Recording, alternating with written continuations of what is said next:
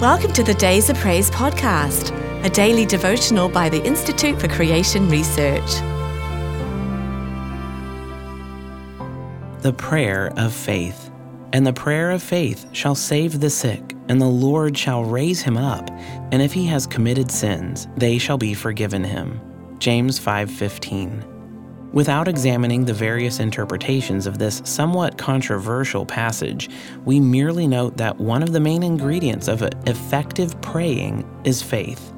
There are others, of course praying in God's will, no unconfessed sin, unselfish motives, etc. But all these must be mixed with faith to be effective. There are many such exhortations to pray in faith. Jesus said, All things whatsoever you shall ask in prayer, believing, you shall receive. Another example is James 1 5 6. If any of you lack wisdom, let him ask of God, that gives to all men liberally, and upbraids not, and it shall be given him.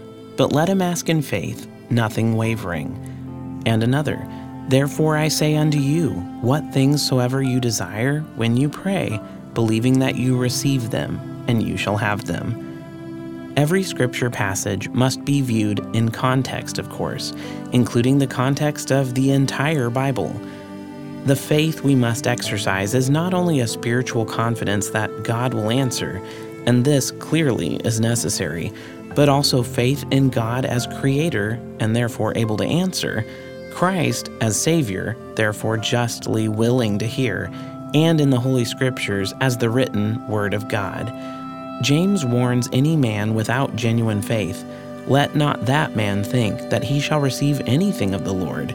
A double minded man is unstable in all his ways. True biblical faith is faith in God, the omnipotent Creator, faith in Christ as redeeming Savior, and obedient faith in the revealed Word of God. Then we can believe in confidence that God will indeed answer our prayer of faith.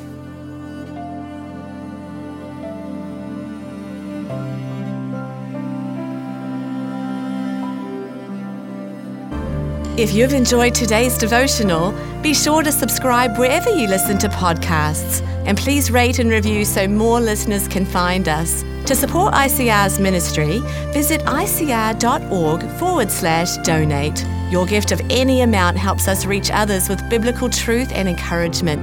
Thanks for listening. We hope you'll start each day with days of praise.